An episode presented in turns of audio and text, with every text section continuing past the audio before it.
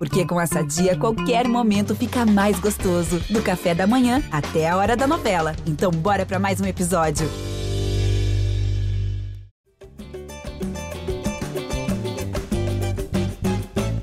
Gé Flamengo na área, começando uma edição especial, apesar da semana sem jogos. Não temos assuntos para comentar do fim de semana, mas temos um convidado especial aqui para a nossa edição de número 269, Hernani. Hernani é um nome que pode não trazer memória logo imediata para o torcedor do Flamengo, mas se a gente falar de brocador, aí eu tenho certeza que 100% dos fãs do Rubro Negro vão se lembrar. Hernani Brocador é o nosso convidado aqui do GE Flamengo. Eu, Jorge Natan, hoje também estou ao lado dos repórteres Caemota, Letícia Marques, Fred Gomes, também do Arthur Mullenberg, a nossa voz da torcida. Hernani, primeiramente, muito obrigado, seja bem-vindo ao nosso podcast. Eu já vou passar a bola para o Caemota, para ele te fazer a primeira pergunta aí, nesse nosso papo, você está na correria aí, em meio aos treinos.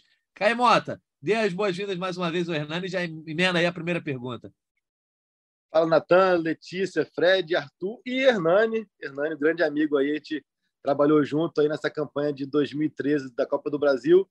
Conquista que, dez anos depois, praticamente, muita gente ainda lembra, ainda fala, é, não tenho dúvidas em apontar que você marcou teu lugar na história do Flamengo e falar um pouco de quais memórias mais importantes você tem daquela época e comparar um pouco com essa final de agora, o Flamengo totalmente diferente, totalmente remodelado, totalmente estruturado, mas muito por conta daquela conquista de 2013. Ele falar um pouco de memórias que você tem daquela época marcantes e comparar um pouco que era bem diferente do que é hoje, né?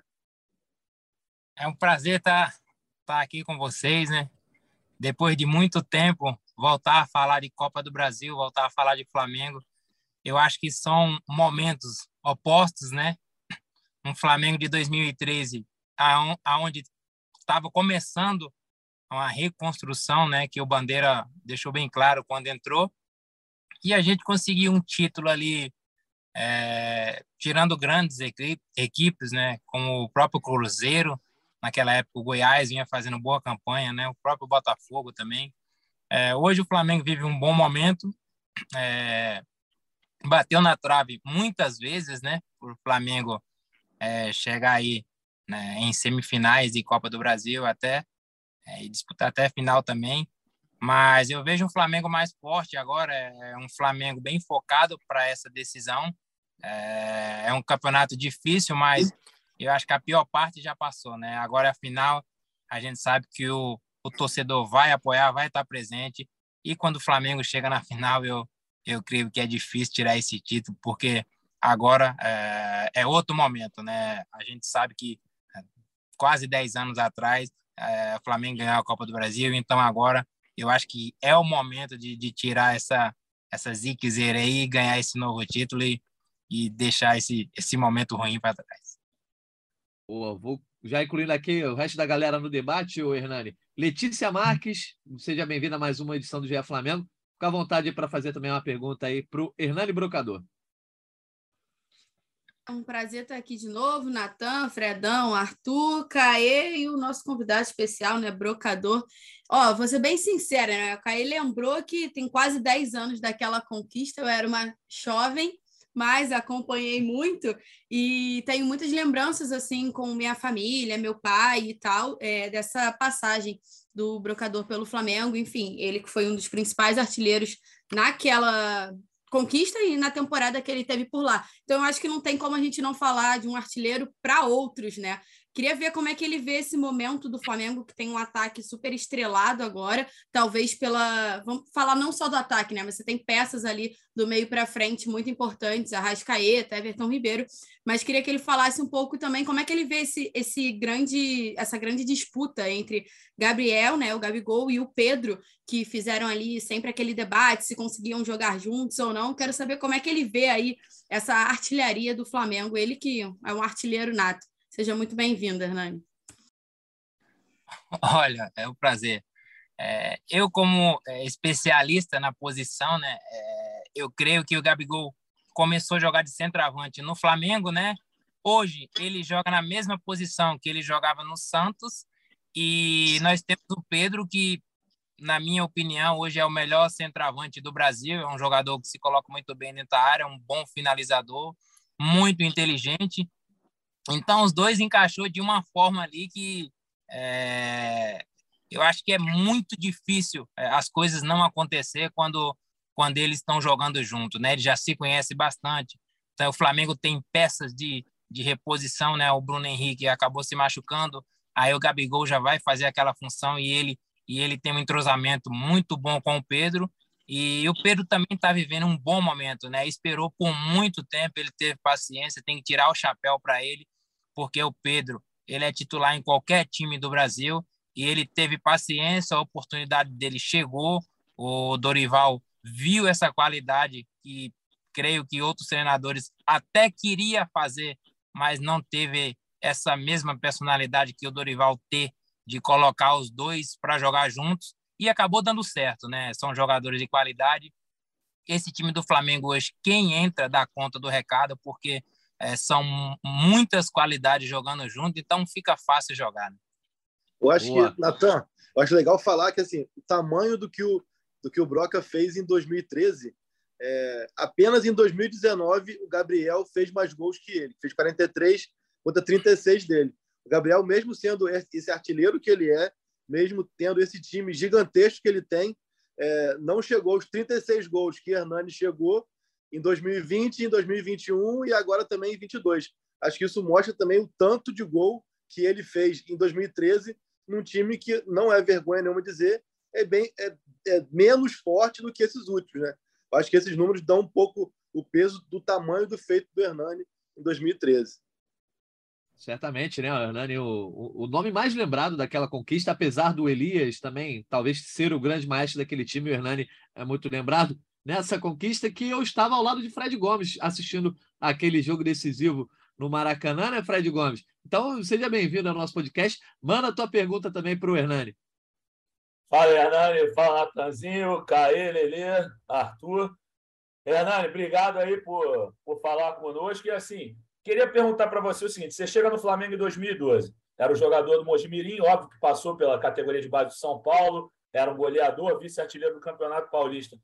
Mas como é que faz a tua vida virar daquele jeito assim, um ano e meio? O cara faz 36 gols, é o artilheiro da Copa do Brasil, faz oito gols.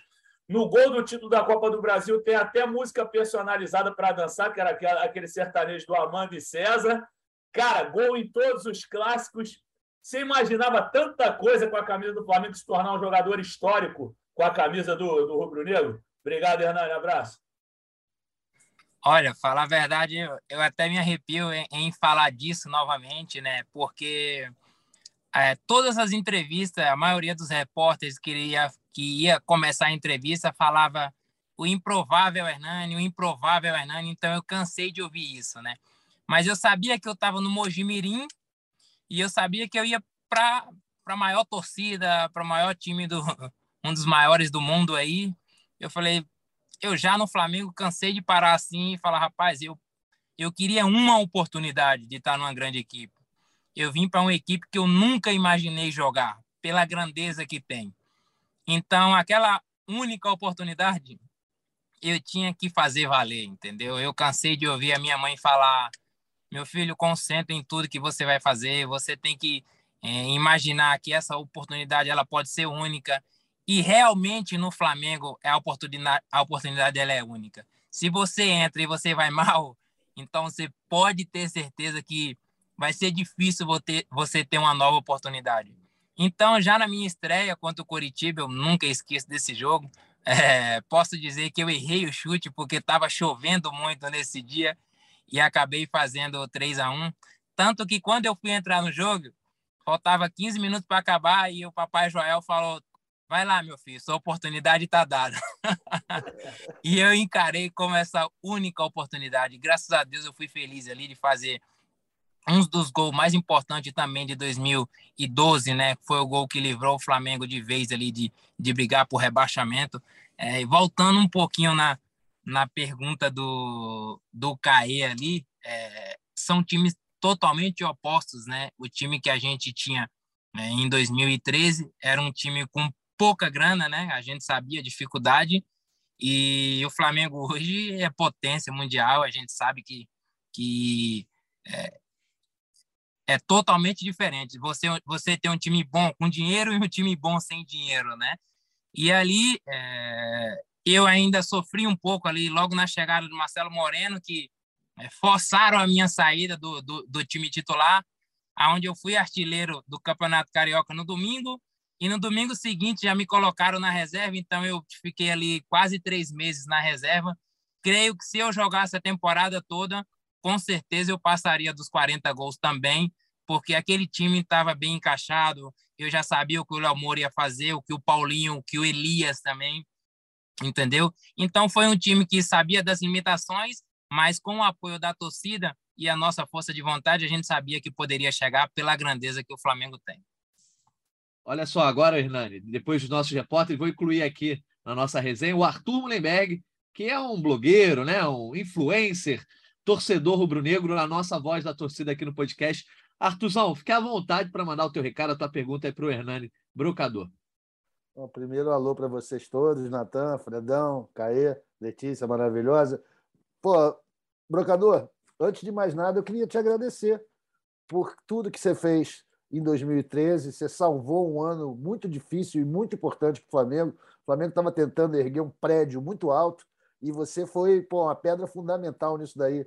Eu sou muito agradecido a você, você me deu muita alegria em 2013, e não só a mim, né, a torcida toda. E talvez você tenha recebido a maior homenagem que eu já vi ser feita a um centroavante, né? no dia 28 de novembro, no dia seguinte da nossa conquista. Todos os números de telefone, celular no Rio de Janeiro botaram o número 9 na frente, né? Foi homenagem a você. E até hoje, cara, é. Pô, é...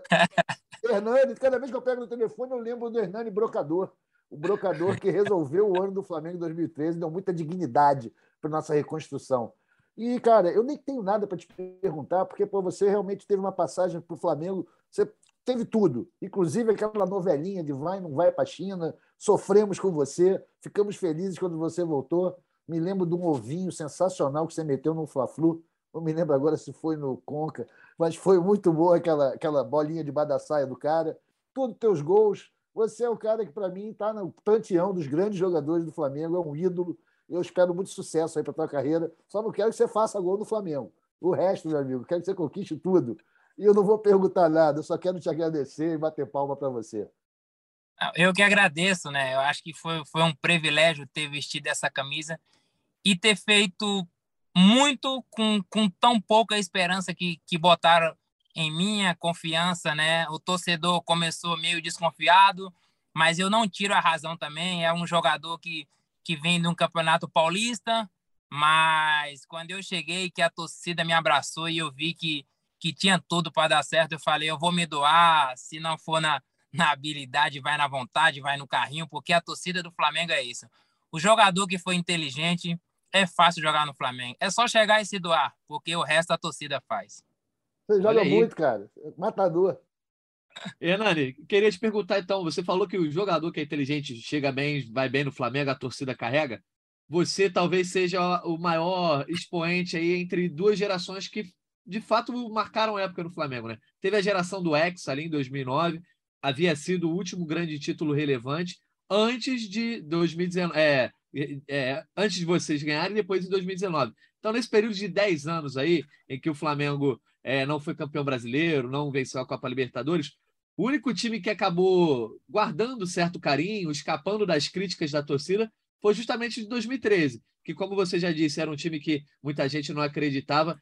Você se sente, ou pelo menos sentia até 2019, muito carinho da torcida por você, pelo Paulinho, pelo Elias, porque vocês acabaram é, sendo um, um dos poucos ídolos do Flamengo nesse período entre o Hexa e o Hepta lá em 2019. Até hoje você consegue sentir esse carinho da torcida? Você acha que, de fato, vocês são os jogadores mais marcantes nessa trajetória aí de quase 10 anos?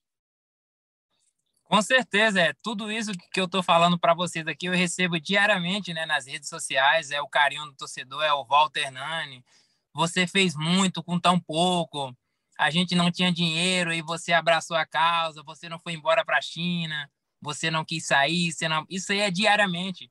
Isso me deixa muito feliz, né? E eu sabia que eu tinha é, alcançado o hábito do futebol, né?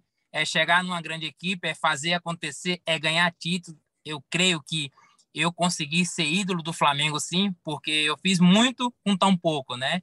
É, e esse carinho é gratificante, né? O torcedor, principalmente aqui em Brasília, aqui em 2013, nós jogamos bastante aqui, então é um carinho muito grande do torcedor, isso me deixa muito feliz, né? É, e falar de, de, de épocas, né? É, foi, foi um time que, que conquistou em 2013. É, creio que o Flamengo, creio não, tenho certeza que o Flamengo não pode ficar muito tempo sem ganhar título pela expressão que tem, pela força, é, pelo elenco. É um time hoje muito caro, então o Flamengo não pode ficar muito tempo sem dar alegria para o torcedor pela grandeza que o Flamengo tem. Boa. Antes de passar a bola para o Caê de novo, Hernani, ó, a hora que você precisar sair, sem problema, a gente está no, no, estilo rádio mesmo. A gente, nosso convidado aí está na correria, mas antes de eu passar a bola para o Caê, quero te perguntar. Você foi campeão da Copa do Brasil e ganhando uma final em cima do Atlético Paranaense. Agora o Flamengo tem um desafio contra o Atlético Paranaense na Libertadores e um desafio na Copa do Brasil.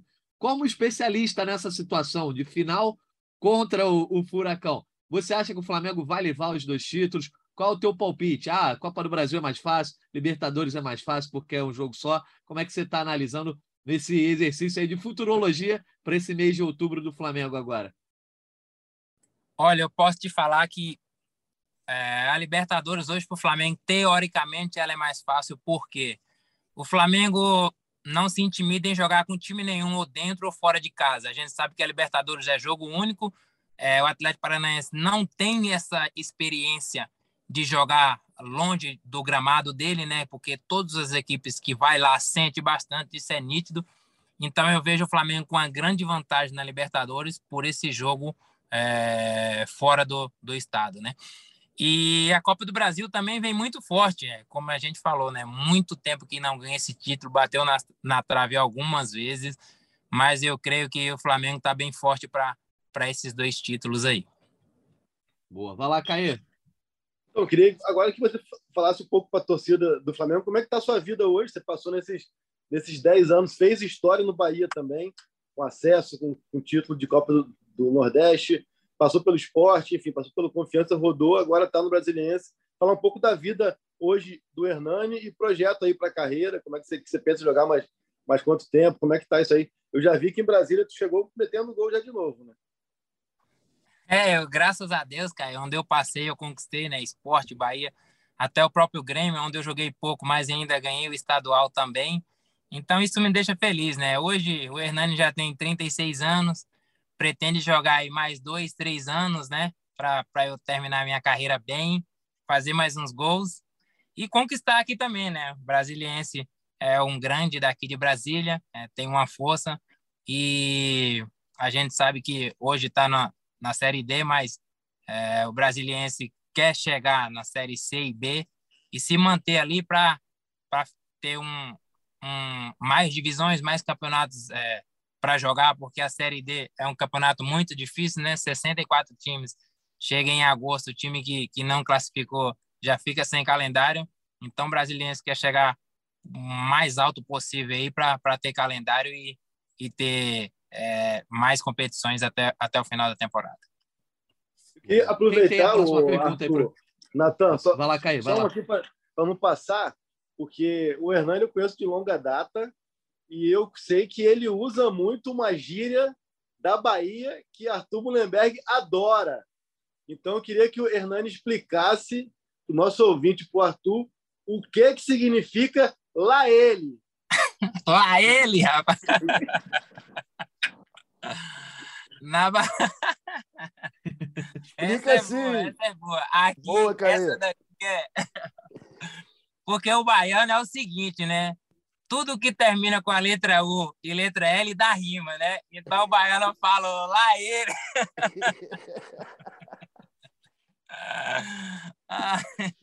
Pergunta barril essa do Caê, hein? É para não dar chance de ter rima, né? Quando vai é, dar chance para rima, lá ele.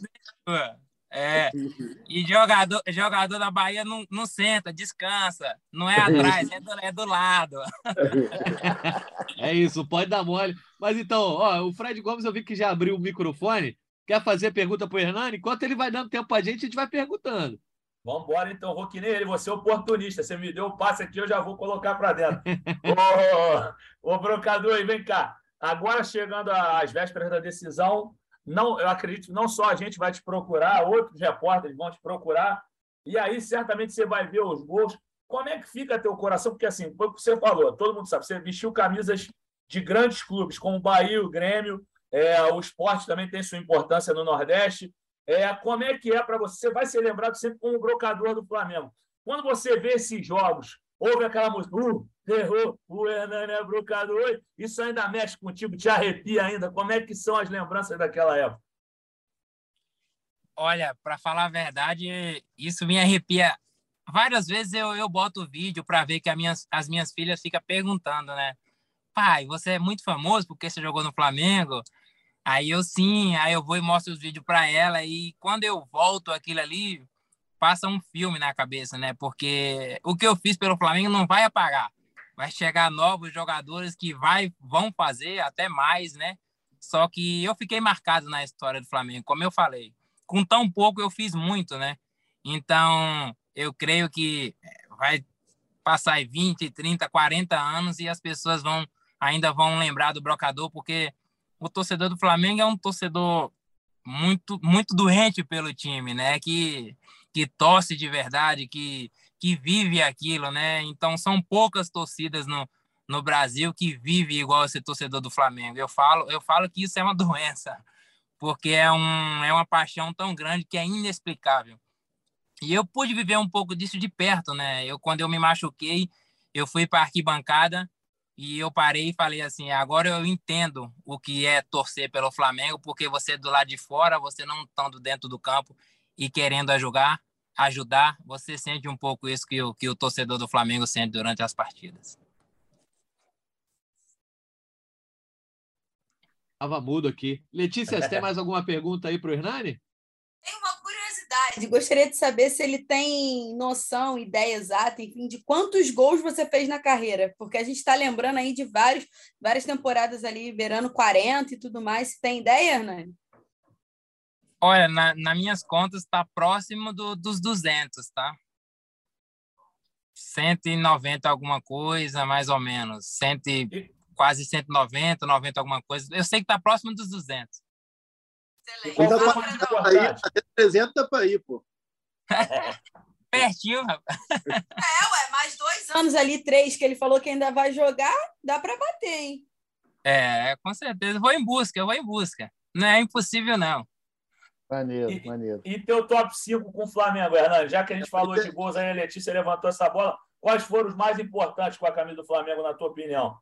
Para encerrar, então é isso. Assim, como, como ele falou, escolhe cinco que a gente vai pegar fazer um clipe do top 5 do Hernani e botar no GE, para encerrar a entrevista.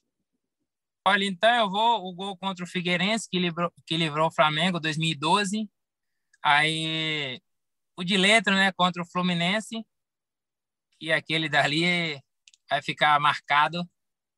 Aí eu vou a, na semifinal contra o Goiás, que eu dei a cavadinha. O quarto gol o quinto, com certeza, é o da final, né? O quarto Mas é com o Botafogo. Quarto... Algum dos gols contra o Botafogo. Algum dos gols contra o Botafogo. Vamos botar o terceiro, então, contra o Botafogo. Vai, 3 a 0 lá. e o quinto da final. Faz esse VT para nós. Vai ficar maneiro, vai ficar maneiro. Outra coisa, bom, né, então, Também acho que você podia dar uma boa lição para todos nós é falar um pouquinho sobre aquela Libertadores de 14, né? Que a gente tinha muita confiança no time. O Flamengo se reforçou, trouxe o Elano, gastou uma grana, né? Para fazer um time competitivo e na, na hora não funciona. Naquela né? época, para época. Né? Para época era a maior grana. A gente estava super orgulhoso com o Flamengo. Pô, finalmente já conseguimos recuperar, que bom. Muito em função da conquista da, da, da Copa do Brasil, né? Deu uma reforçada no caixa, a gente foi às compras e fizemos um time que nós considerávamos como torcedores imbatível. O que, que aconteceu? Por que, que não foi para frente aquele time de 14? Olha, é difícil explicar porque estava tudo muito bem, né? É, eu particularmente fiquei muito triste porque eu deixei de não ir para a China para jogar a Libertadores e no meu terceiro jogo da Libertadores eu tive a fratura da lombar, né? aonde eu fiquei quatro meses de fora ali. Então, as coisas começaram a acontecer, os jogos em casa já, já ficou mais difícil. Então, é como eu estava vivendo um bom momento, eu creio que é, não se eu estou jogando, as coisas teriam acontecido. Mas creio que poderia ser diferente pelo bom momento que eu vivia. O Léo Moura falava muito que se o jogo tivesse 0 a 0 a bola ficava me procurando dentro da área para eu fazer 1 a 0 né? E isso aí, aquele bom momento, infelizmente eu tive a lesão, aonde me deixou triste, meus companheiros também sentiu bastante ali, porque sabia que eu vivia um bom momento. E Libertadores é isso, quando você empata um jogo em casa, onde você tem que ganhar, para buscar fora já é muito mais difícil, né?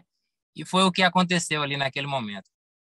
Boa. Boa Hernani, para a gente te liberar então, ó, deixa seu recado final para a torcida rubro-negra aí. Queremos saber o seguinte: se você vai estar de olho lá no dia 12, no dia 19, quando o Flamengo joga a final da Copa do Brasil, no dia 29 de outubro, quando joga a final da Libertadores, fica à vontade para mandar o recado aí que você quiser, porque tem muitos rubro-negros te ouvindo aqui no GE Flamengo. Sucesso de audiência aqui no GE.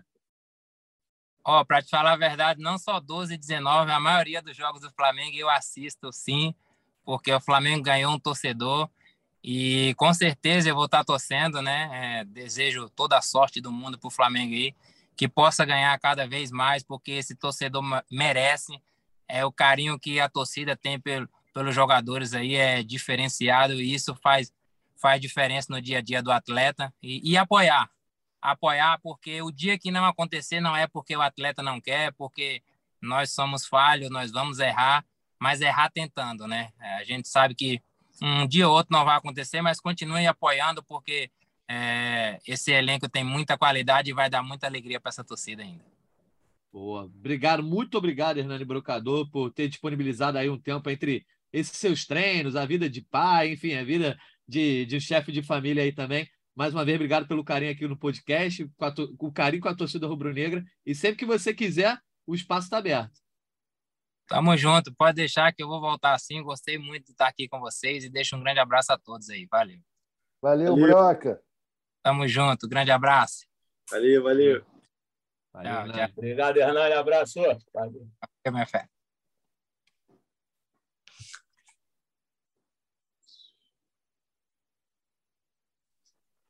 Então seguimos, né? então vamos Porra. seguir aqui na nossa resenha. Brocador, gente fina pra caramba, hein, galera? Porra. Aí, velho, vou te falar, é um cara que eu trabalhei com ele ali em 2013. Depois eu tive, tive a sorte de ir cobrir a primeira semana de férias dele, né? A gente no GE fazia muito isso, né? Eu lembro que em 2009 o Angelim, o Benchimol, foi também com o Angelim lá para Juazeiro e depois que o Flamengo foi campeão também, eu fui com o Hernani lá para Bom Jesus da Lapa, interior da Bahia. A gente pegava, pegou um voo para Vitória da Conquista e lá foi mais 600 quilômetros de carro e deu para ver assim o quanto que assim a origem dele, a humildade dele é um cara que ao longo desses 10 anos aí eu pude manter contato, construir uma amizade, e assim, isso que vocês vocês viram aí e viram da simplicidade dele é muito genuíno, é muito de verdade. Então, é um cara que é legal, como ele falou assim, de ter tido a oportunidade da vida dele e ter aproveitado, né? E está marcado na história porque é um cara que é, merece. Ele falou aí da, da questão da, da, fratura, tem até uma história é, curiosa e negativa, assim, que envolve Guayaquil também, que ele se lesiona, se eu, se eu não me engano, foi num jogo contra a Cabo Friense pelo Carioca, tomou uma pancada nas costas, a lesão dele foi a mesma que o, que o Neymar teve na Copa, é, pouco depois, né? Fratura de, de vértebra ali. Só que o Flamengo demorou a identificar essa fratura e ele fez uma viagem do Rio para Guayaquil, um voo super longo. Na época não era voo fretado, era com conexão e tudo mais. Com essa fratura, eu lembro muito bem dele chegar em Guayaquil, eu cheguei antes, ele chegar com muita dificuldade até para andar. Ele ficou fora desse jogo, foi um jogo que foi uma vitória por 2 a 1 do Flamengo contra o Emelec lá. Então são histórias assim que acaba remetendo Hernani, a Guayaquil, o Atlético Paranaense, Copa do Brasil, é um cara que é, invariavelmente está tá linkado. Tudo ligado, Caê. Grande tá linkado, tá linkado com vários momentos aí da, da história do Flamengo, e não só ele, né? Eu costumo falar também, a gente já, na época da pandemia, a gente fez alguns episódios aqui, até pré-Arthur Mullenberg também, onde eu sempre fiz questão de valorizar muito essa geração, a geração que eu diria que foi a de 2006 a 2010 e que tem ali um último suspiro muito pelo Léo Moura em 2013, né? Uma geração que que nesse ato do Flamengo entre 81 e 2019 é, conseguiu reativar algumas memórias e alguma capacidade de torcer do Flamengo. Né? Pegar 2006, Copa do Brasil 7, 8, 9, 10, depois agora já com o Hernani, com o Elisa. Então acho que, acho que é muito legal a gente reforçar isso, porque tem a chamada geração 2019 que acha que qualquer coisa que não seja ser campeão da Libertadores não vale, não presta e não serve. É mostrar que o Flamengo teve épocas aí, é, não vou dizer de, de, vacas magras, porque comparado com outros clubes, o Flamengo nunca teve em baixa é, nesse, nesse sentido, assim, mas, é, mas é, são épocas que merecem ser valorizadas. Então, Angelim, Léo Moura, Juan, lateral, que às vezes passa batido também, Torozinho, depois Hernani, Elias, esses caras deixaram o seu nome também na história do Flamengo. É isso. A gente vai seguir, depois dessa entrevista com o Hernani, a gente vai seguir um pouquinho aqui na nossa resenha do GE Flamengo, já que ficamos uma semana sem podcast, né? A última edição havia sido depois do Fla-Flu. Essa edição um pouco mais feliz, né? Aquela do Fla-Flu foi analisando uma derrota no Clássico. Mas o Arthur Mullenberg... É... Havia, ó, tu falou aí, havia sido, eu lembrei de uma, de uma oportunidade de usar o lá ele. Ah. Assim, Havia dado, lá ele! eu, eu confesso que eu não tinha entendido muito essa gíria, não. Agora eu acho que eu pesquei melhor. O Caemota aqui, é quase baiano, né? O Caemota é de Campos dos Goitacás, mas quase baiano, adora a cultura baiana. Mas o Arthur, eu fiz a pergunta para o Hernani porque eu acho que a sensação é, foi muito essa. Por exemplo, a Letícia é mais jovem, não vou nem perguntar a idade da Letícia, né? Mas você é o nosso cara mais velho, ou é o que é jovem. É 25, 25. O Arthur. É- não, é, essa época dá para entregar, dá para entregar ainda. Dá para entregar. Dá para entregar. Tranquilo, Mas o Arthur é jovem há mais tempo, digamos dá assim. Pra né? entregar, né? Dá para entregar lá ele. Lá, lá ele. ele. Lá ele, lá ele. Mas o, o Arthur. O, o, o Hendrick que foi. O Hendrick podia ter, podia ter metido ontem, assim, ó. Eu vou dar no, no profissional tudo que eu dei na base, lá ele. Eita, rapaz, que que é isso?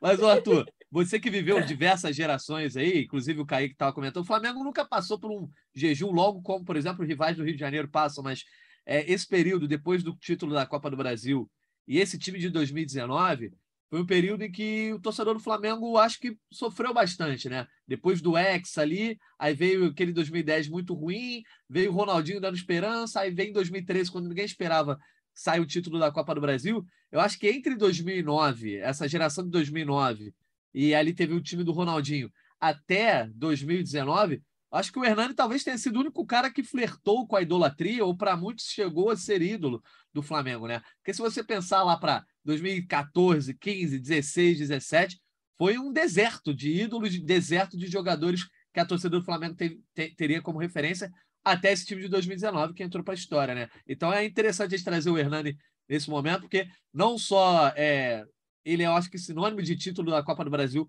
para essas gerações mais novas, como também ele é um cara que eu acho que representa essa transição lá entre o Hexa e esse time que foi Hepta, foi Octa. É, pergunta boa, Natan, complexa. Porque, na verdade, o que eu acho que acontece com essa geração depois dessa Copa do Brasil foi que a gente passou a sofrer de um jeito diferente. Não foi da mesma maneira que a gente sofreu desde 92 né? ou digamos 2009, que acabou o sofrimento de 2000, veio um outro sofrimento, que foi o sofrimento de não é que você seja pobre, mas você não sabe usar o dinheiro, né? O Flamengo já começava a ter uma grana, começava a ter um planejamento, fazia supostamente grandes contratações que davam em nada. E a gente empilhou aí, tudo bem, ganhou um carioca safado, que foi ótimo, foi roubadíssimo, né? Aquele gol do Márcio Araújo. E aquilo foi, foi gostoso em 14, mas depois, cara, foi só sofrimento. Gastamos uma grana para trazer o Guerreiro, para acabar com o Caô. E o cara, na verdade, era um agente infiltrado do Caô, né? Coando, causando. Era gente... o Caô puro esse aí, né? Pô, era o Caô cubo. Mas, enfim, o que acontece? O Hernani é um, é um momento feliz, é uma lembrança feliz do Flamengo muito mais guerreiro. O clube estava preparado, a torcida foi vacinada né, na, na chegada dos carecas com bandeira. Falaram: olha, não vamos fazer nada esse ano, galera. Vai ser difícil. Já começamos perdendo o Carioca para o Botafogo. Então a gente já sabia que o ano ia ser difícil. Aquela Copa do Brasil foi espetacular. E o brasileiro, a gente sabe o quanto traumático foi, né? No final, aquela confusão de portuguesa, Fluminense não trouxe a minha pizza, quase deu tudo errado. Então, Hernani, boas lembranças do Flamengo. Infelizmente, não, não rolou dele ficar mais. Mas eu me lembro que em 19 ou em 20 alguém estava falando: olha, está acabando o contrato dele no esporte ou no Bahia, vamos buscar. Eu acho que ele caberia no Flamengo como uma, peça de sorte, né? um token assim, da, da sorte, dos momentos mais difíceis. Cara, é isso. Eu acho ele um grande, grande exemplo. Achei, fiquei muito feliz de vê-lo. Nunca tinha falado com ele, né? mas sou grande fã dele. Escrevi um livro sobre a Copa do Brasil, porra, babando geral o ovo dele, porque ele, quando tocava na bola, entrava. Isso foi incrível. Lá ele, claro. Enfim, grande cara. E sobre o Flamengo, galera, eu só quero aqui citar o grande Jorge Duílio Lima Menezes. Mais um domingo sem você, eu não aguento mais. Volta Mengão, pelo amor de Deus. Pois é, o Mengão volta a campo na quarta-feira. Essa é a primeira edição, né, Fred, que a gente está fazendo depois do sorteio da Copa do Brasil, né? E agora eu acho que a, a mentalidade, o pensamento rubro-negro mais imediato, tudo bem, está lá em, no dia 29, mas mais imediato no dia 12, no dia 19, porque a gente, entre a última edição e essa, a gente conheceu aí é, o, a ordem dos mandos de campo da Copa do Brasil. O Flamengo vai jogar, vai decidir em casa, inclusive ingressos à venda a partir dessa segunda-feira. Então, isso também remete um pouco a 2013, né? Quando o Flamengo joga o segundo jogo contra o Atlético Paranaense, que eu até falei, né? A gente, a gente acabou assistindo essa partida juntos, né, Fred? E então o torcedor rubro-negro na esperança de quase 10 anos depois poder viver um título dentro do estádio, já que a Copa Libertadores de 2019 o Flamengo foi campeão em Lima, é, o Campeonato Brasileiro acabou sendo campeão em trânsito, né, dentro da, da do carro na Avenida Presidente Vargas, e o Octa, né, o Campeonato Brasileiro de 2020 acabou sendo lá no Morumbi, numa época sem público, etc. Teve a Recopa, né? Ah, é, teve a Recopa, verdade. é verdade. É, mas... Teve, teve. É, não é tá valendo. Não chega é, a... não é. É, é, é, não é, né? É, mas, mas, pelo contexto de Mister, de tudo ali, aí foi mais. É, valia, valeu mais. Teve festa, é. é, assim, Natan, eu acho que por ser o Corinthians, por ser a Copa do Brasil, que é muito mais importante que a Recopa, ainda tem o seguinte: às vezes o adversário dá uma brochada na competição. Assim, porra, Lá Independente ele. Del Vale, entendeu? Independente Del Vale era, porra, entendeu? Ninguém à época. Então, eu acho que tem toda essa expectativa mesmo, assim, de novo, de viver um grande título no Maracanã, se é que o Flamengo vai conquistá-lo, mas tem grandes oportunidades. Inclusive, você falou aí dessa Copa do Brasil de 2013. Queria que você falasse de alguém que falava de, de placar bailarina e acertou contra o Botafogo. Eu quero saber quem Verdade. foi. E, ó, se não fosse aniversário do Léo Moura, o meu palpite ia ser completo, que aí deixaram ele bater o pênalti e ele fez o 4x0. Mas quanto que eu falei que ia ser o jogo, Natan? Fala aí. Frederico cravou, é, foi, foi, foi 4x0, foi 4x0, Fred? Isso, 4x0. 4x1. É, 4x0, Fred falou, vai ser 4x0 Três gols. Quatro do, gols do Hernani, eu falei quatro. É, quatro eu... gols do Broca, verdade. Acabou o Léo Moura pegando aquele pênalti para bater, para receber o parabéns para você, né, Fred? Que é, é isso. É aqui, aqui, não foi muito esculacho, meu irmão. Deixa o tio bater o pênalti que é aniversário dele. Não, ali foi a fantástica fábrica de chocolate. Né? Eu me lembro da carinha do Renato sentado no banco do Botafogo, vendo as bolas entrando. Que coisa linda, cara. Foi muito legal aquilo ali. É, o que, que é? Que, que é? Renato Volante? Renato Volante, Renato Volante que veio do Santos. Cara, assim, assim e, e, a gente hoje, se a gente para para falar que ah, o Flamengo foi campeão da, da Copa do Brasil é, contra o Atlético Paranaense, a semifinal contra o Goiás, Botafogo, as pessoas não têm a dimensão. Naquela época, o Cruzeiro foi campeão, o Atlético Paranaense foi vice-campeão, o Botafogo foi terceiro colocado do brasileiro e o Goiás foi quinto ou sexto, é. mas por muito tempo ficou em quarto ali, que era o Goiás do Walter. Então, assim, foi uma campanha. Deitando e rolando foi uma campanha de um Flamengo que, que é, não tinha muita expectativa, como o Arthur falou, fez um carioca muito ruim. É, teve a troca do Dorival para o Jorginho, Jorginho para o Mano, Mano para o Jaime. É, e aí, assim, é, a virada, obviamente, é o jogo contra o Cruzeiro, mas é um Flamengo que foi campeão da Copa do Brasil quando a Copa do Brasil estava voltando a ter. Foi o primeiro, foi o primeiro ano, ano. Foi o primeiro ano. O primeiro ano, depois de muito, muito tempo, em que quem jogava a Libertadores jogava a Copa do Brasil, então voltou a ser uma Copa do Brasil mais forte e foi campeão, desbancando quatro dos cinco primeiros do, do Brasileirão, né, cara? Foi um isso. título muito, muito impactante também por isso, na época. Repito, a gente fala hoje. Ah, Goiás, Botafogo, Atlético Paranaense, a gente de repente não tem a dimensão mas quem viveu na época sabe. E uma, uma coisa que eu acho também que tem que sempre entrar muito em pauta é a importância desse título para que o Flamengo atingisse o estágio que atingiu hoje. Porque eu acho muito difícil que, se não houvesse esse título, se a tal política da austeridade e tudo mais seria mantida por tanto tempo. Porque aí o gap de títulos não seria de seis anos, seria de dez. E aí, nesse período, acho que teria que se gastar mais e a, a chance é, das coisas degringolarem, eu acho que era, era, eram maiores, entendeu? Então, acho não, que esse título importante. foi muito importante para dar ao torcedor a paciência que foi tão fundamental para que o Flamengo chegasse onde chegou hoje. É isso. Tá certo. Vamos parar... E, Fala aí, Fred. Desculpa, Natan, só para completar, acho legal isso aí que o Caio pontou sobre os adversários. E assim, são jogos muito marcantes. O gol do Elias no final, pô, foi um dos gols mais.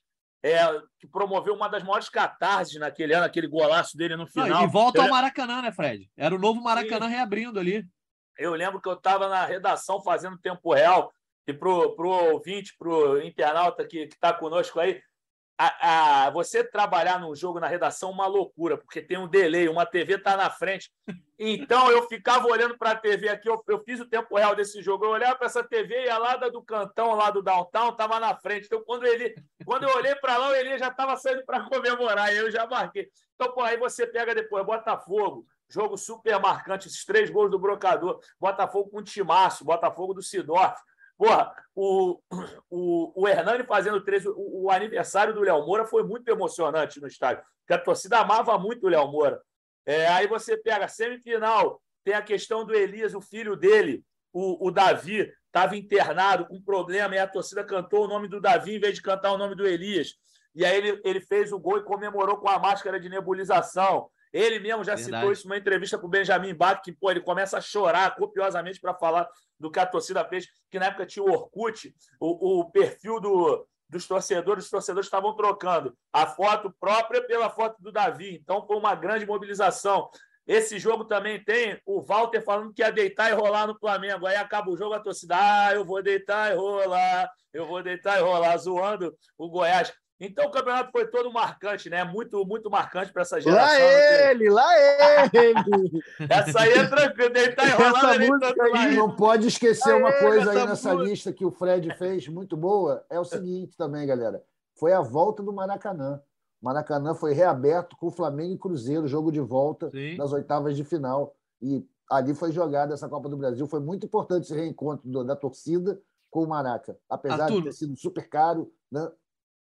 Foi muito caro. Eu não sei se você estava no estádio, mas assim, eu acho que foi uma das atmosferas mais incríveis que eu já senti no Maracanã, assim, nesse novo Maracanã principalmente, porque todo mundo parecia que tinha certeza que o Flamengo ia conseguir o gol, né, cara?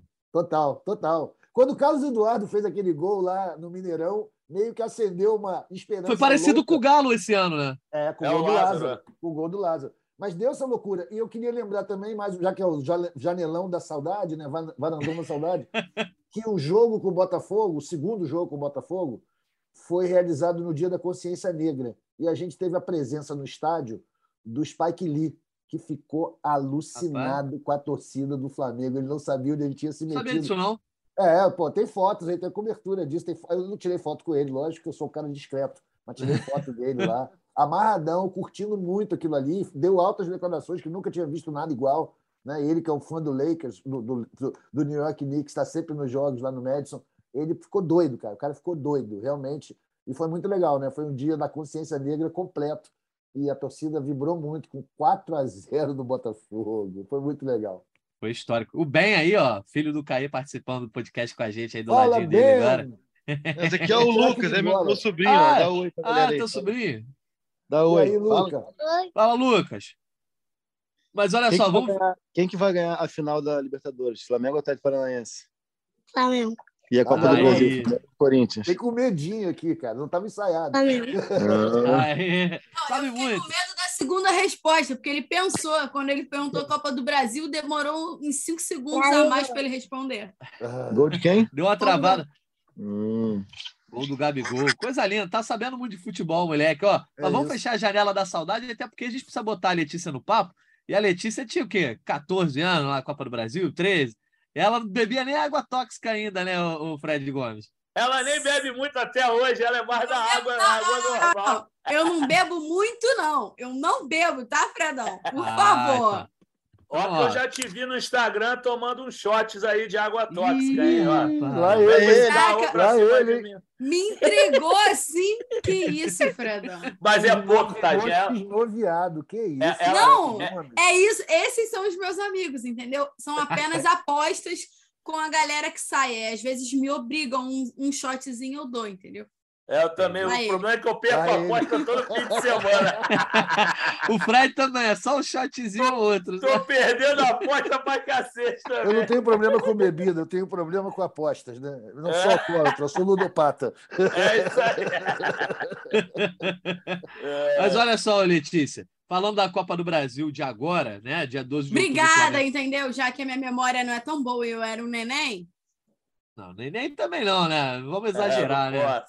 Quer humilhar a gente, pô, Fred? Não, mas, ô, é, Letícia, falo, falando do calendário rubro-negro aí, o Flamengo agora joga com Fortaleza nessa quarta-feira, depois tem o jogo contra o Bragantino, depois contra o Internacional, depois contra o Cuiabá, e aí só lá no dia 12 pega o Corinthians fora de casa no jogo de ida da Copa do Brasil. É, da semana passada para essa, mudou alguma coisa nesse planejamento do Flamengo? A princípio, contra o Fortaleza, time reserva, porque o Caemota, depois a gente vai até passar a bola para o Caê, trouxe a informação de que planejamento é jogar com o time reserva. Planejamento é poupando a galera do time A lá para o dia 12, mas tem quatro jogos aí. O Flamengo não pode também se dar o luxo de sair botando time, time B ou time sub-20, ou seja lá quem for, nessas quatro partidas que tem alguns adversários complicados, como o próprio vice-líder internacional. Não, com certeza?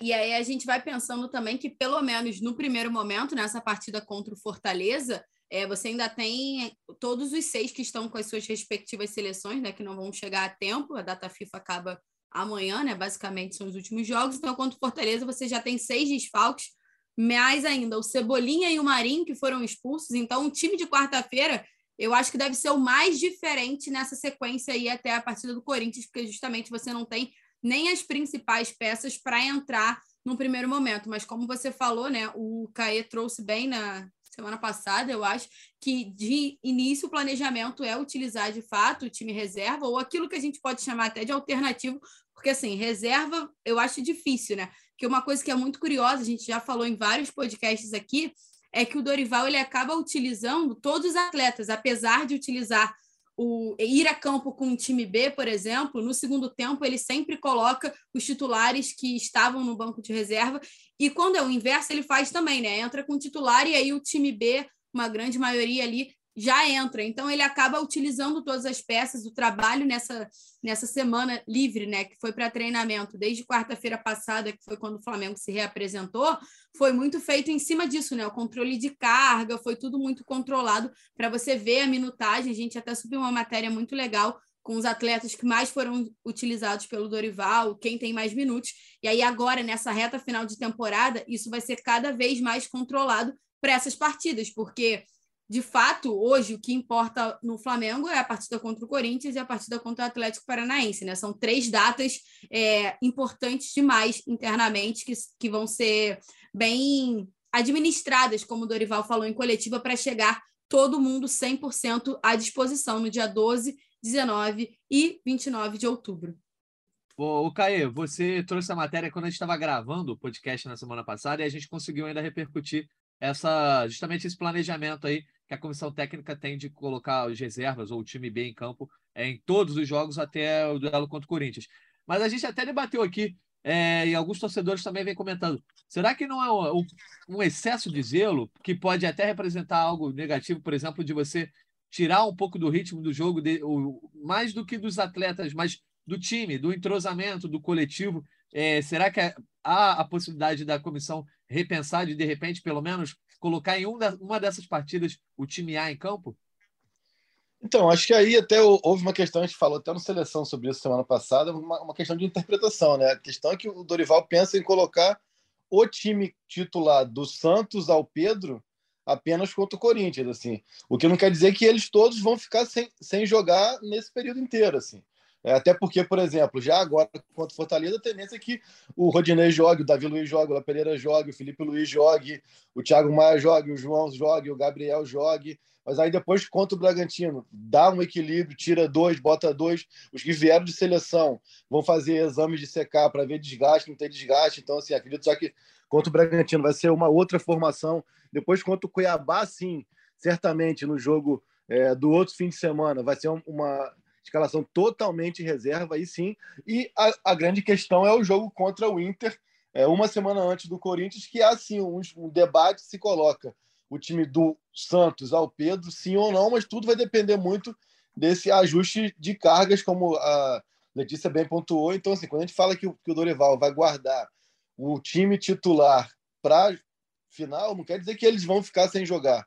É que eles não devem jogar juntos. Até porque assim já vinha sendo, né? Eu acho que com exceção do jogo contra o São Paulo no Morumbi e do 5 a 0 contra o Atlético Paranaense no Maracanã, em todos os jogos houve essa mescla.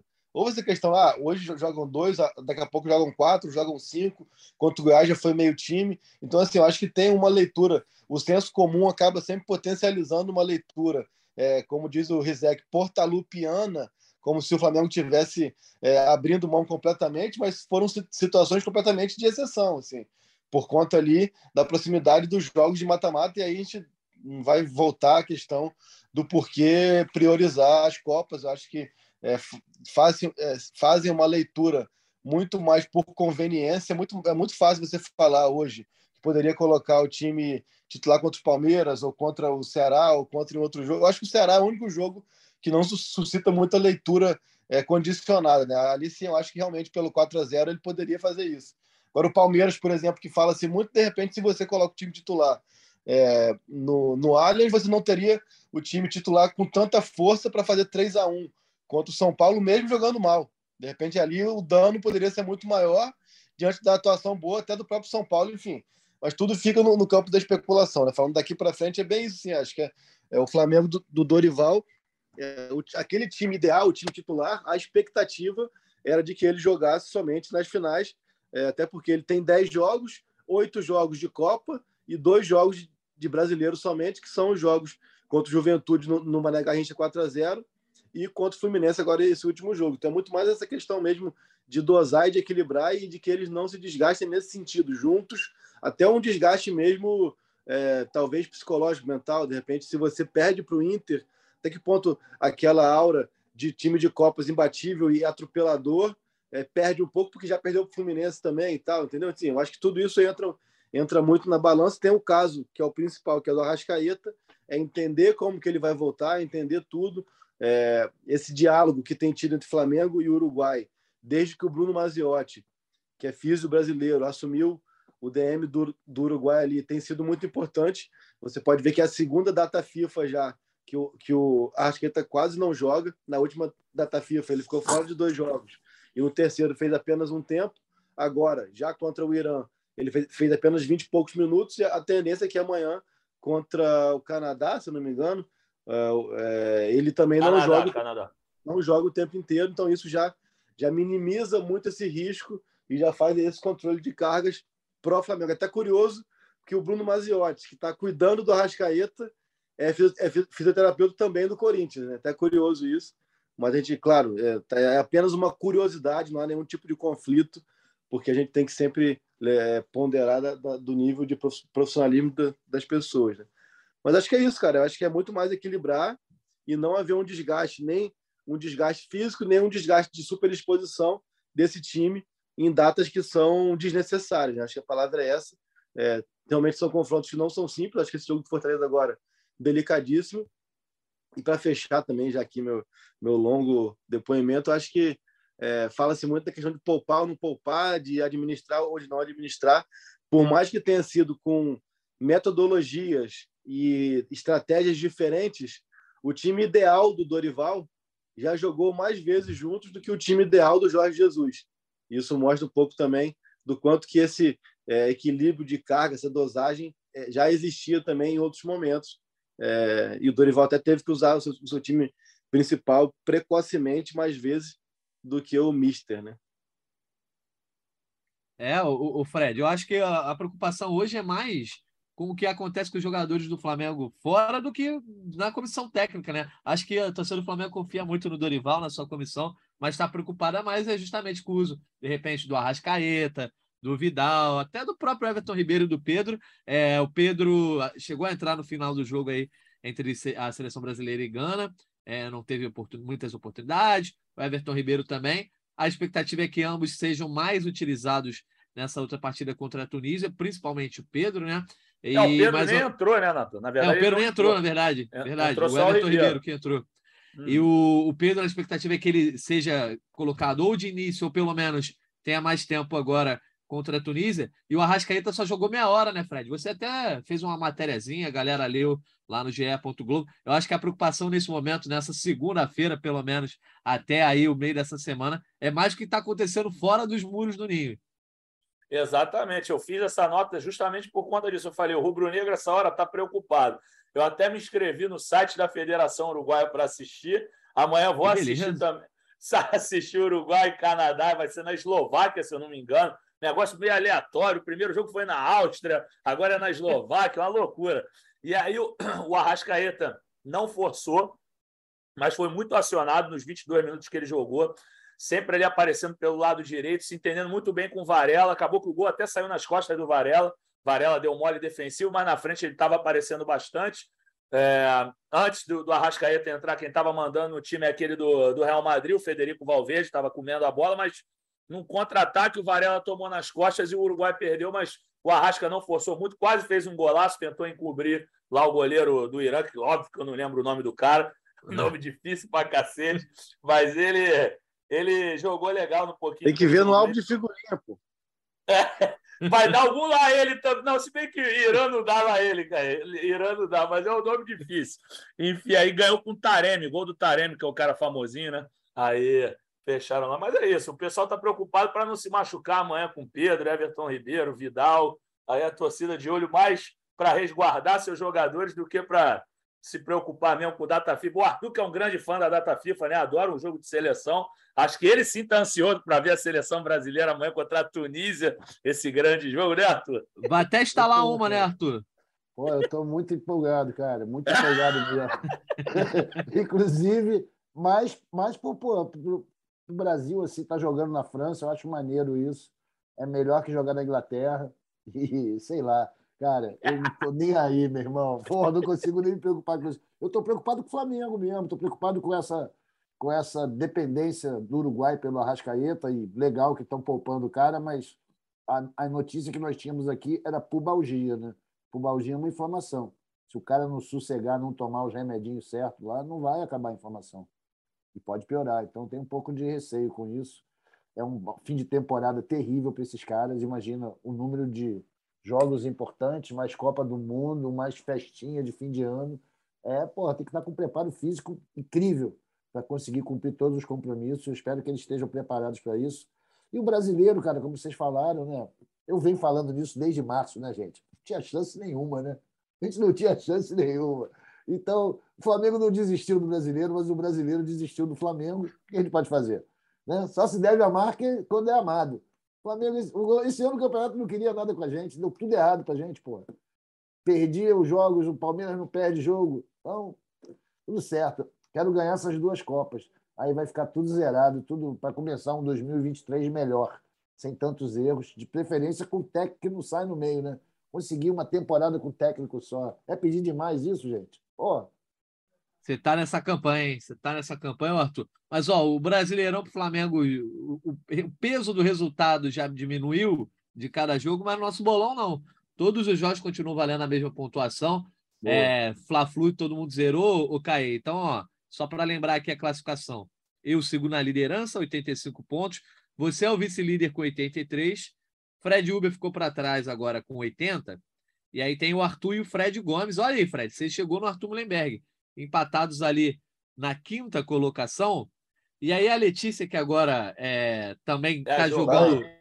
É a Letícia está jogando bolão junto com a Giovana, né, que começou lá é, no Cariocão, dando seus palpites. A Letícia agora fica incumbida dos palpites da Giovana. Ela está tendo que fazer uma campanha de recuperação aí, que tem 64 pontos. É, Mas- realmente, justíssimo. Eu vou fazer, vou sabe o que eu vou fazer? Falar com a Giovana, vou falar para a Giovana dividir comigo essa responsabilidade, entendeu? Sim, mas é, é das duas. Na verdade, é que você vai ser uma boa amiga e não vai falar mal dela, né? Mas ela te entregou a bomba aí, né? Eu assumi lá no rebaixamento, né? Tendo que fazer campanha de campeão, muito complicado. Mas tudo bem, na próxima temporada eu vou me recuperar. Aquele papo, né? Aquela entrevista clássica do jogador. Aquela padrão. Então, ó, já dá teu palpite aí, Letícia, para Fortaleza e Flamengo, esse jogo aí, quarta-feira, fora de casa, é sete horas da noite, né? Depois, é Isso, isso. Sete, sete. Sete 2 horas a da 1 noite. Flamengo. Palpite clássico, então, 2x1. Achei que você ia adotar a estratégia Fred Gomes de ganhar sozinha, começar a botar umas goleadas, um negócio assim. Vai, vai, na, vai na disciplina, né? Quem é ser meu pai? Ah, Só fala goleada. Grande Xandão, grande Xandão. Um dos Xandão. melhores áudios do WhatsApp é o Xandão. Um dia eu então vai lá, é. Fred Gomes. Ó, Natan, prometo, um dia eu vou separar um áudio dele que possa ser transmitido para vocês ouvirem, porque ele é fenômeno. Não, Não, bem, ó. colocar no ar. Não só para a gente ouvir, colocar no ar aqui o Xandão, que aí é justo. Próxima Entendeu? vez que a gente pedir áudio, né, Fred? A gente bota aqui o Xandão junto com os torcedores rubro O Xandão é rubro-negro, né? Claro, pra cacete. tá brincando? Não, ele vai ficar revoltadíssimo com esse seu questionamento. Essa pergunta. É que eu não me recordo. É que você falou que seu avô era tricolor, né? Aí eu falei, ah, será que o Xandão é rubro-negro? Se não, Não, meu fosse, avô- Letícia meu não tinha avô- pai. Meu avô é tricolor e meu pai é rubro-negro. Curioso, né? Não tem nada de E curioso. você Isso comprova é aquele time lá, né? da evolução das espécies. Eu sou aquele time lá, Pô. entendeu? Ela também é Goitacás, o, o Caê. É isso. Não, olaria, pô. Respeita a rua Bariri, cara. A menina que mora na rua Bariri nunca foi no- lá no, no- mora na rua Urandos e não foi no Cacique. Letícia, devagar aí para tirar onda. vai. Não, iremos. Prometi, iremos. Todos nós. Está convidado, Natan. Ó, eu vou, mas ó, a gente tá marcando show com o Arthur Mullenberg desde o ano passado e nunca Tá saiu esse causado show. isso aí, é. Amigos, Isso aí. vocês não têm a agenda que eu tenho, pô. Minha agenda é pesada, amigo. Tá chamando a gente de desocupado mesmo? É, Não, desocupado. Os caras que cobrem o Flamengo são desocupados, meu irmão. O cara tá de brincadeira com essa aspas agora. Não, mas olha só, ô Letícia, a gente pode até ir por por tentar marcar esse cacique, só que vai ser impossível ter todo mundo, porque cacique de Ramos é no domingo. Domingo, dia de, de futebol. Como é que vai todos os setoristas do Flamengo para lá? Vai! Quando Pode acabar, ter pai. certeza que Quando vai. acabar, vai para lá. O Cabo é Maracanã ali, ó. Dezembro rola. Dezembro rola, depois da Copa. Quero ver. Fred Ah, eu não Gomes. não, cara. Eu não, saio, eu, eu- não saio do túnel, não, cara. Eu ia falar isso. Fred Gomes, Arthur Mullenberg, Fre é, é, Caê Mota, esses caras não passam do túnel, filho. No máximo, Ah, eles vão entre- até o ó, da história. cidade. Tu Entre para o de Santa história. Bárbara e o Zuzu Anjo, eu tô em tudo. Agora, passou só se eu for pro Maracanã mesmo e tal. Ah, Eu sou morei no Grajaú. Ô, Natan, eu morei no Grajaú e eu fui tomar cerveja lá com teu amigo, a gente marcou e o cara tava com o bar fechado com o Chico, pô. Entendeu? Verdade. Aí complica, o Chico tava fechado, o Romário e Ramon não estavam lá para receber. Aí, o Arthur, olha, olha qual era a minha função, beber com os vascaínos e o nome dos caras Ramon e Romário por causa dos jogadores do Vasco. É mole, pai? Programaço, hein? Que programaço, hein? Não, mas o, o, o, o Arthur é o melhor churrasquinho do Meia. Eu diria Você da já Zona falou Norte. isso. Você já entendeu? falou isso. Eu tenho Vale que ir a lá. visita. Tem que dar esse confere. Tem que dar esse confere. Apesar, apesar do, da vascainagem exalar nas, Ó, tô naquela com esquina. 1% aqui. Se eu, se eu sumir, eu caí. Então, beijo. Então deixa Dá o teu destaque placar, final já aí, ô placar. Caê. Caê, vamos marcar então um chopp aqui, ó. Vamos marcar lá em Olaria, entendeu? Santa Quem Cruz. Bebe de graça. É o Na quê? codorna do feio, bora. Quem, quem Oi, aí é na minha área. Aí sim. Engenho de dentro, vocês vivem indo lá, porra. Qual o problema do engenho de dentro? Não, é do lado, dá pra ir andando. Caio Mota, dá o teu destaque final aí, você escolhe o lugar do shopping desse lado aqui do túnel. Quer dizer, eu tô na barra agora, mas desse você entendeu, né? Cara, o destaque final bem rapidinho para não, não, não perder também aqui, a, para não cair no meio da, do depoimento. Eu acho que assim, é a torcida do Flamengo entender o que significam esses jogos aí agora contra Fortaleza, Bragantino, Inter e Cuiabá. Falando aqui dessa semana, né? Fortaleza e Bragantino, claro que o Flamengo também precisa cumprir teu papel, se manter ali no G4, é, é, pontuar, mas entender que é, nada nesse momento pode ser um, um fator que vá atrapalhar o caminho para as finais, assim, porque às vezes acaba que se você Você você está com 10 desfalques, aí empata com Fortaleza e vira terra arrasada de novo, como sempre. Qualquer tropeço vira celeuma. Então é entender um pouco o momento, entender que não é você também é, é, largar de lado a competição, mas entender que há prioridades e há coisas muito importantes pela frente. Então a gente vai lá. Eu tô, tô indo amanhã para Fortaleza, vou estar nesse jogo. Vamos ver como é que vai ser. De repente, Mateusão emula Reinier aí em 2019, que foi um jogo muito parecido, também cheio de desfalques. Foi ali que o Reinier deu o primeiro boom dele ali, né? Foi quando ele ele recusa a convocação para a seleção sub-17 e vai para Fortaleza, joga e faz o gol da vitória. Vamos ver, mas. É... Ó, aproveitando então, ó, indicando entrevista com o Reinier no Gringolândia, podcast Futebol Internacional do GE. Mas eu caí antes de ir embora dar o seu palpite. Vou dar depois do seu. Ah, então tá é, bom. Isso, no Fla-Flu você ficou devendo, tá? Ficou enrolando, enrolando e não mandou. Não mandou. Deu sorte. O Caí já tá até ficando mudo. O é, tá ficando mudo. Dá o teu logo, Natan, para ele poder dar com a voz dele. Tá ele. Eu vou de 2 a 0 Flamengo. Eu vou de 1. Um. Então fechou. 1 a 0 Valeu, Caio Mota. Vai lá carregar teu celular. Obrigado pela participação aí. Tamo Eu. junto. Falou, Caí. Valeu, Caí. Foi 1 a 1 que ele falou? Eu entendi 1 a 0 não? Ah, eu entendi 1 a 1 Eu também. Então, Para mim, está invalidado o palpite dele. Chama o VAR, chama o VAR, chama o VAR. Manda o zap aí, manda o Caí tá nessa de tentar, de tentar me ultrapassar, tá jogando contra o Flamengo. Não é a melhor da estratégia, não, né, Arthur? É isso, é isso. Agora, eu, para você ver como a situação é, é grave do Flamengo, galera, o meu palpite pro jogo lá é 2 a 2 É, 2 a 2 Mas é 2 a 2 achando que vai ser 3 a 2 ou é 2 a 2 É, 2 a 2 real. Vou parar de revelar aqui meus sentimentos, tá? Só vou dizer o meu placar. O prognóstico é 2 a 2 E tá tomara certo, a 2. que seja, fique por aí, que não seja pior. Não vejo, não estou vendo muitas boas perspectivas para esse jogo, não, galera. Ah, o Flamengo todo desmontadão, sem muita motivação, e o Fortaleza é o segundo melhor time do retorno brasileiro, né? Uma recuperação bonita pra caceta. E eles, quando estavam na merda, conseguiram ganhar da gente, imagina no Maracanã, imagina agora que eles estão arrumadinhos problemas aí com, nossos, com os times do Ceará. O Flamengo não está conseguindo ultrapassar nenhum deles. Dois, o Caê, então, Caê não, né? Arthur Mullenberg vai de 2 a 2 Eu duvido que o Fred Gomes não vai botar uma vitória rubro-negra aí por um placar bailarino, Fred Gomes. Tá induzindo o cara, Natan. Que isso? Deixa ele apostar, pô. É pressão, Aposta pô, pressão. Não, mas é, conhecendo, ó, tem 10 anos, 10 anos não, é quantos anos já? 11 anos de amizade, né, Fred? Isso aí, 11 anos de amizade. Então, e você, eu... E você me conhece mesmo, você está certíssimo. Tomando aí. 3 a 0 Flamengo, claro, pô. Gabigol voltando a centroavância, ele tá com saudade de meter logo três, então vão ser três gols do Gabigol. 3 a 0 Flamengo lá. É, vamos ver se ele vai ser centroavante mesmo, assim, pelo que a gente apurou até então. O time já agora é Santos, Rodinei, Ainda temos mais duas sessões de treinamento do Flamengo essa semana, mas por enquanto, Santos Rodinei, Davi Luiz, Léo Pereira e Felipe Luiz, Thiago Maia, Diego, João Gomes é, no meio-campo, Vitor Hugo, Matheus França e Gabigol. Aí eu confesso, assim, que questão de posicionamento eu não consegui apurar completa, porque o Dorival pode de novo colocar o Vitor Hugo como referência e o Gabigol aberto, mas eu não vejo sentido agora o Gabigol já há tanto tempo jogando longe do gol, acho que é a grande oportunidade dele para ele jogar por dentro. Então, acredito, mesmo o Vitor Hugo não sendo um jogador tão veloz, mas sendo um cara que tem talento, que já fez todas as posições do meio-campo para dentro, ou para frente, perdão, eu imagino Vitor Hugo pela direita jogando de pé trocado, Matheus França pela esquerda mesmo, como jogou contra o Goiás, e o Gabigol ali pelo meio. Então, 3 a 0 três gols do Gabigol. E o Davi Luiz não vai fazer gol de novo, mas vai jogar bem que mais isso, uma vez. Fredão? 3x0 Davi... com três gols do Gabigol. Três gols do Gabigol. Mas agora ele é gols. meia, Fredão. Então, mas aí ele vai voltar a ser centroavante é, quarta-feira. Ele vai, ele vai ele matar.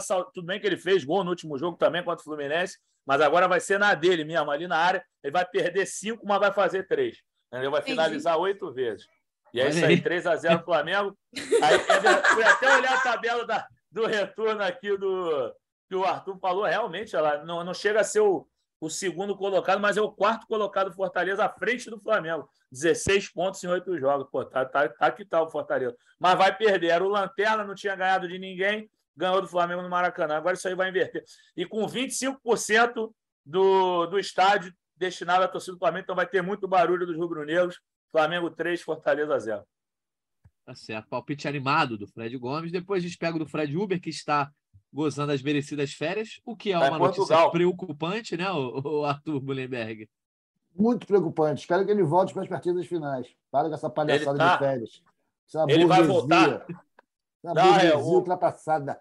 Jogo de São Paulo, Flamengo e Corinthians, estamos juntos lá, os dois Freds, vamos pro, pro ah, Itaquerão. Ah, garoto. E também estaremos no Maraca. Então, é para equilibrar, entendeu? Fred é para equilibrar. Fred, Fred, assim, vai deixar ficar no 0 a 0 Mas depois do Vélez eu já limpei a alma. Nego, culpa, nego colocar um empate com o Goiás na minha conta. Flamengo sem atacante é brincadeira, meu irmão. Não tem como. Aquele jogo ali que eu não procurar como. todos os suspeitos, cara. Você apareceu naturalmente. Cara. Eu falei é que não falo mais do Fred Gomes até o ano que vem. Prometi. Depois do Vélez não, não tem nada de Flamengo pode perder o que for aí, que com a Mas o Vélez eu avisei, né, Fredão? Avisei que o Flamengo ia ganhar bem do Vélez lá, que, ele, é, que era para ele ficar tranquilo. Agora Entendi. todo mundo avisou. Agora Mas, todo mundo Quantos... Ah, ah, nem falar nada. Ainda bem, que eu, ainda bem que quando isso acontece eu guardo provas. Tenho provas. Tá tudo gravado aí, gente. Tá tudo na internet. Você pode desmascarar qualquer um aí, tá? Não compra esses papozinhos, não, que isso. Ih, tudo até enrolado aí, rapaz. Que que é isso? Ó, vamos chegar então ao fim do nosso é, GE Flamengo, até porque estamos no horário do almoço. Tá batendo aquela fome, ah, vontade de comer uma comida saudável, né, Fred? Um nugget, um negócio assim bem, bem honesto. Mas o, o Arthur Mullenberg, você que está aí uma semana de muito trabalho, né? Então, se despeça primeiro. Você está envolvido em reuniões aí, um homem importante, tirou até a barba, né? Quem não está vendo aqui o nosso podcast, né? Só, só estamos nós na sala do Zoom. Inclusive, tem uma editora aqui que é infiltrada em termos de Copa do Brasil, que é a nossa Denise, porque ela torce para o rival rubro-negro na final da Copa do Brasil. Mas a gente está vendo aqui o Arthur sem barba. Tá aí, meteu um pano na camisa social. Coisa boa, Arthurzão. E aí, essa semana aí tem Flamengo e Fortaleza quarta-feira. Vai conseguir parar para ver. O horário é meio ingrato, né? Sete da noite, mas a gente espera que o Rubro Negro saia vitorioso, até para deixar para trás aquele Fla-Flu que não foi dos melhores. É isso, Natan. Pô, semana realmente intensa, semana importante para todos os brasileiros, né, cara? A gente tem aí uma eleição importantando para rolar e quarta-feira vai ser um tipo refrigério da alma antes de tudo que vai acontecer quinta, sexta, sábado e domingo. Então, quarta-feira, bom jogo do Flamengo. O horário é inadequado? É, é inadequado. Mas a gente vai dar um jeito, vai para o sacrifício, tem que acompanhar o Mengão, mesmo em condições adversas. Eu espero que todo mundo esteja, tenha uma semana de paz, de tranquilidade e com a cabeça funcionando bem, né? Para fazer boas escolhas das eleições, que isso aí vai influir os próximos quatro anos da sua vida. E é isso, galera. Porra, saúde para todos. Apesar de eu ter empatado no meu, mandado um empate no meu prognóstico para o jogo de quarta-feira, Mengão vai meter o Fortaleza, pode ficar tranquilo que a gente vai ganhar os caras. E vai ser bonito demais. Na quinta-feira a gente vai estar aqui animadão de manhã para comentar talvez os três gols aí profetizados pelo Fred. Enfim, não importa, vai ser vitória, o Mengão vai meter, ou teremos um novo líder no bolão. É isso que vai acontecer. Falou? Beijo para você, Letícia. Abraço, Fred. Abraço, Natan. Caizinho já foi. Nossa amiga Denise. E para você que está ouvindo, brigadão. Tamo junto. Flamengo maior que tudo. Boa, valeu, Artuzão. Vou passar o Fred Gomes só para te deixar incomodado. Você, quando fica por último, você não gosta. Hoje eu vou deixar no destaque final. Vou passar a bola para a Letícia. Letícia, então o seu destaque final aí em mais um GE Flamengo. Quarta-feira tem o Rubro Negro em campo.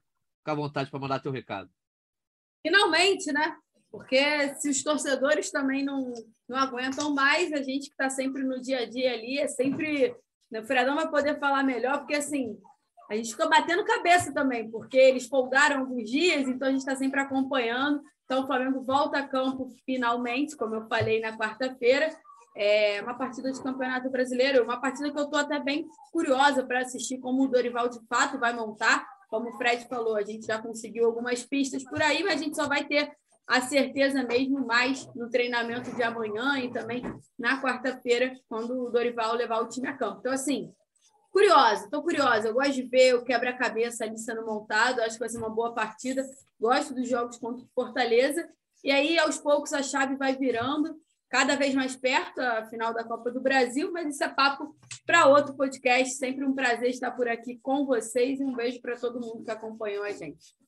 Boa, Letícia aí, dando aquele bastidor, né? Tem que ficar inventando gaveta, né? Caçando matéria. Era isso que ela estava falando, eu ia completar, era isso. Porra, o fim de semana foi sofrido pro repórter. Eu estava sozinho, meu Deus, o que, que a gente vai escrever? Os car... Foi meio time do Flamengo na Europa. Na Europa, é, na Europa. Acabou que todos jogando amistosos na Europa. Não sei o Chile. Eu não vi onde é Você que é de futebol internacional, sabe onde o Chile jogou, Natan? Pô, me quebra nessa hora, não, Fred. Desculpa, desculpa ideia. pela pergunta. É, mas não tem que saber mesmo contra Marrocos, pelo amor de Deus. Enfim. Fez. É... Fez. Onde? Fez. Onde que é isso? Eu não sei. deixa eu falar, deixa eu falar. Ah, não, agora tu fala. ah, fez. Fez. Entendi. Cara, não tem a menor condição um negócio desse. Enfim. Mulherberg é dosa, cara. Foi isso, foi um fim de semana é, complicado, mas a gente conseguiu fazer as matérias, quebrando a cabeça, lembrando de alguma coisa, e aí a gente consegue fazer. Mas, assim, em relação ao destaque final, Natanzinho, é isso, cara. Eu acho que o Flamengo vai ganhar. É, acho que o Caio falou um negócio importante. A torcida agora não tem que ficar preocupada com o Campeonato Brasileiro. O Campeonato Brasileiro já era óbvio que o Flamengo não vai sair tomando encaçapada aí de time um jogo após o outro. Eu acho assim, desses quatro próximos jogos que, que envolvem é, Copa do Brasil, Libertadores, o mais complicado é sempre contra o Bragantino. O Bragantino é aquela velha pedra no sapato do Flamengo. E aí foi o que o Caio falou, vai ser time bem, bem diferente no sábado, acredito eu. Nessa quarta foi o que eu te falei antes. Vai ser um time bem próximo do time A. Não vai ser um time tão distante do time A, não. No sábado ele já dá uma seguradinha. Contra o Internacional mesmo, no dia 5, aí sim. Aí eu acho que o Flamengo vai inteiro, mas foi o que o Caio falou, vai depender da questão do Arrascaeta, como é que está para o Balgia, controle de cara. Porque é o último teste sete dias antes. Então, acho que tem que ser o time das Copas contra o Internacional. Time inteiro, deixar os caras tinindo se o Inter começar a dar porrada, tirar o pé mesmo. Não que esse Inter seja muito desleal, é só porque time do Rio Grande do Sul, em outras épocas, quando a gente era mais jovem, a gente sabe como é que era, mais o Grêmio do que o Inter. Mas é aquilo, meu irmão, é administrar agora, jogar direitinho, que o Flamengo vai chegar forte para essas decisões, Natanzinho. Perfeito, então, Fred Gomes. Hoje, a atração principal era o brocador, né? Mas a gente precisava dar uma resenhada aqui. Não podemos ficar muito tempo sem o nosso papo para os ouvintes, também para a gente trocar ideia, né? Porque acaba que a gente não fala muito durante a semana, não, não nos encontramos mais na redação constantemente, então é sempre bom ter esse papo aqui, uma resenhazinha, sempre importante. Então, ó, obrigado mais uma vez ao Arthur, ao Fred, à Letícia, agradecendo mais uma vez ao Caê, ao Hernani Brocador, à nossa editora Denise e principalmente a você, ouvinte, que nos acompanhou mais edição do GE Flamengo. Quinta-feira, estamos de volta. Pra... Fala aí, Fred Gomes. Natan, lá, manda um abraço pro, pro noivo da, da Denise, pô. Não pode, não pode esquecer, o cara é rubro-negro é de Vitória. A gente esquecendo, um abraço para ele aí. Esqueci até. Ô, ô, Denise, quebra o protocolo, abre o microfone e fala o nome do teu noivo. Aí, Fred um é um abraçador nato. manda É Jonathan. Aí, ó. Jonathan oh, da nova geração, ó. segura, que isso, essa referência aí. A, a, Letícia não tem essa referência aí, né? Da época dela. Tu me não. respeita, tá? Por favor, tá bom, querido? Por favor, tá? Então, ó, um abraço pro Jonathan. Fred Gomes é o nosso abraçador oficial. Manda um abraço pro Jonathan, então. É ele que é nosso ouvinte, né? Rubro Negro de Vitória. Vai lá, Fred. Valeu, Jonathan. Aquele abraço para você, para todos os rubro-negros de Vitória, inclusive até para o alvinegro de Vitória, que é o nosso amigo Igor Gonçalves, grande amigo meu e do Natan. Então, um abraço para toda a torcida rubro-negra de Vitória, especial para o Jonathan e para o Iguinho também, o pai da Belinha, marido da Lisa. Então, tá agora um monte de abraço de aí, entendeu? Tá certo. Então, reitero um abraço para o Jonathan, para os nossos participantes aqui, Letícia, Fred, Arthur, para você ouvinte aí também, mais uma vez, obrigado por nos acompanhar. Quinta-feira a gente está de volta para falar de Flamengo e Fortaleza. Um abraço e até a próxima. Petkovic para falta, cobrança! Gol!